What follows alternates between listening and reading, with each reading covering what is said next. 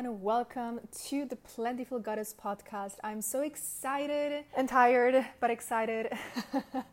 um, yes, it's been definitely an interesting time for me. And actually, I've been struggling with digestive issues the last two days, and it got me inspired to talk about the biggest misconceptions about bloating and digestive issues because why not? I feel like this is a topic that is super confusing for many and um, something that many people actually struggle with. And I feel like more and more people struggle with. And it feels like people don't really have a solution to the problem. And so, in today's episode, first of all, want to give you a little bit of backstory of myself. Um, so the last two days, I've had all of a sudden um, on Sunday, I had a smoothie, super like clean ingredients. I don't like the word clean, but super like healthy ingredients, nothing too crazy. And within just a couple of minutes, I got really severe stomach cramps and had to really run to the toilet. TMI, but that's what happened. And it was going on for two full days, and I couldn't really un- understand where or what was happening. Now, this is something that happens to me almost never. Like, I cannot remember the last time that I had such digestive issues. But for the majority of my life, I had bloating, I had pain, I had gas, I had digestive issues that weren't impacting my life that much, like the last two days, but it was like like constant for me. And you know, it's really important to when we look at digestive issues and bloating, to um kind of ask ourselves when did it start? Do I recall when I started struggling with this? And maybe even your family, your mom, your parents can even give you more information because it got clear to me that my digestive issues started at a super young age. I remember, well, I don't remember my mom telling me that even as a baby, she always had to massage my belly because I had so much gla- gas and bloating and digestive issues. So even as a baby, I was already struggling with it. And it, for some reason, I never made that connection that maybe there's more to my digestive issues than food. So that's why today I want to talk about the five biggest misconceptions about bloating and digestive issues, and that oftentimes we are not looking at it. Now, the first thing is uh, a big misconception is that it is food related. I'm not saying that it should not be food related, it can be, but many, many, many, many times I've seen it with clients is that it's actually not food related. And it could be something else. Um, and so the most important thing is if you're not sure if it's food related is to make some tests. There are multiple tests out there to see if any food is triggering it for you, if something else might be triggering it for you.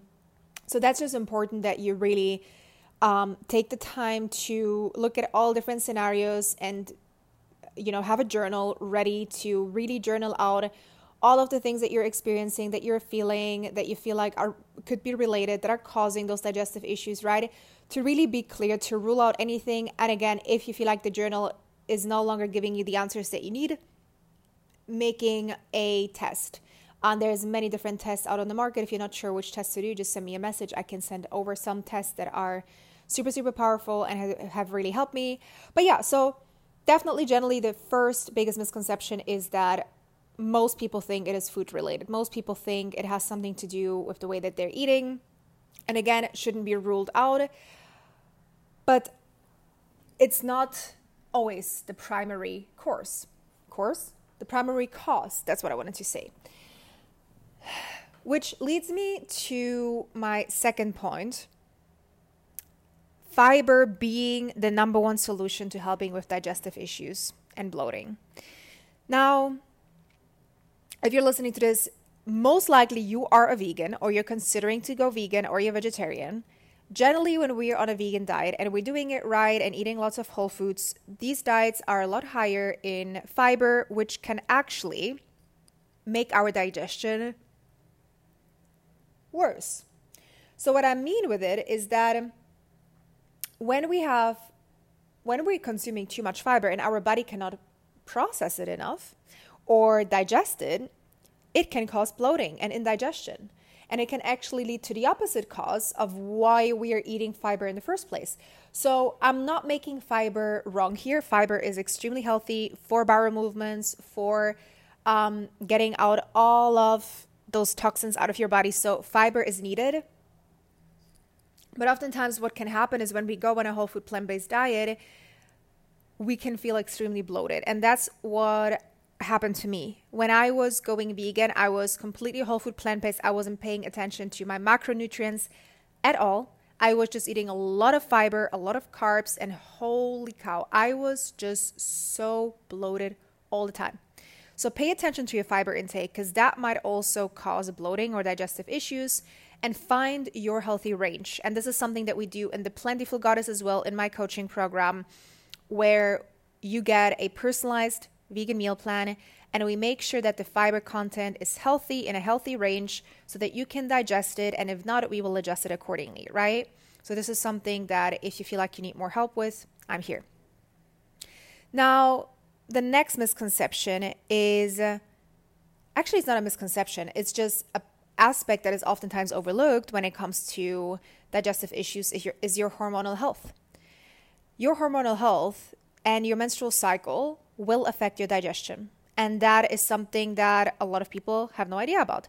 Your hormones are constantly fluctuating. If you're new to the, to the topic of the menstrual cycle, I advise you to look at all of my other episodes that I have on the cycle and all of this information that is going to give you a better idea of what actually is happening in the body.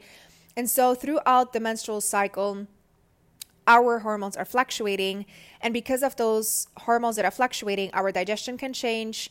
Uh, the way that we absorb food can change. We can retain more water. We can feel differently, right? So, for example, a lot of women, including myself, around ovulation, especially on the day of my ovulation, my digestion is a little bit off. And then I feel like my digestion especially towards getting my period is I'm a little bit more bloated and depending on what I eat it can really affect my digestion. And so paying attention to that too and when you are experiencing certain symptoms is extremely important too. Now, my next thing that is a big misconception is that stress is not related to your digestive system. And stress actually is one of the number one reasons why people have digestive issues, which is crazy to think. So let me explain it in the simplest way possible. Of course, again, in the Plantiful Goddess, when you're working with me, we go really in depth, but I want to keep it as informative and as simple as easy to understand. As simple as easy to understand, as simple as possible to understand. I'm tired, as you can hear. um, when you are in stress, your body will do anything to make sure that it will get your body back to an equilibrium, which means it will try to fight that stress. When you're in stress, your cortisol is high, your adrenaline is high, these hormones are very high. And while you're in high stress, all of your other bodily like bodily processes like growing your nails, growing your hair, sleeping, digestion will become second important. Why?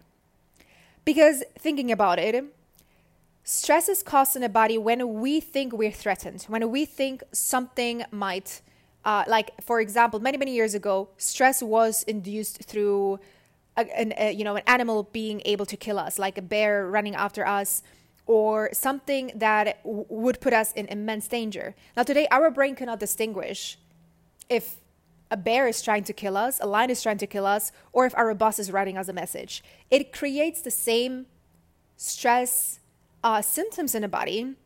And so when we are highly stressed all of the time, our body is going to shut down all of the other processes that are in that moment less important because obviously it's more important to run away from that bear and get yourself into a safe place than digesting your food in that moment. In that moment, survival is the most important. And so this is what exactly happens with your body. And so if you constantly have high stress levels, that's what your body is going to be focusing on. It's going to be focusing on on running away, on dealing with the stress first before letting your body do its natural course of digesting digesting your food and doing all of the other bodily processes that come happen naturally when your body is in a state of rest.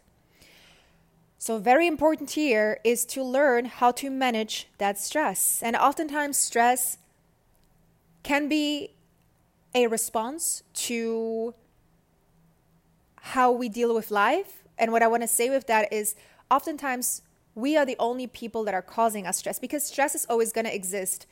We will always have, you know, a job that we have to do or kids that we have to take care of. There's always going to be stress in our lives. That's unavoidable. But how you deal with that stress is the more important part. How do you deal with the stress that comes up? Do you know how to handle it? How is your perception of that stress? That is the mo- more important aspect here, which actually leads me to now my last point and another big misconception is trauma. If you, as a child, have experienced trauma,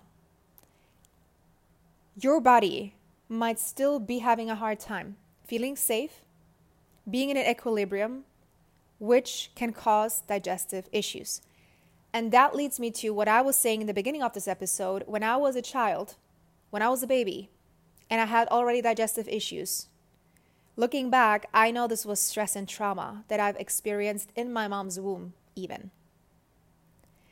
So, this is a very, very important point because when we have had, and all of us have had some type of traumatic event, even if it's just a tiny one that we might remember some things we might not even remember. Again, I don't remember I was in my mom's womb and my mom had, you know, was traumatized or was stressed, but it was, of course, the child gets it as well in the womb space.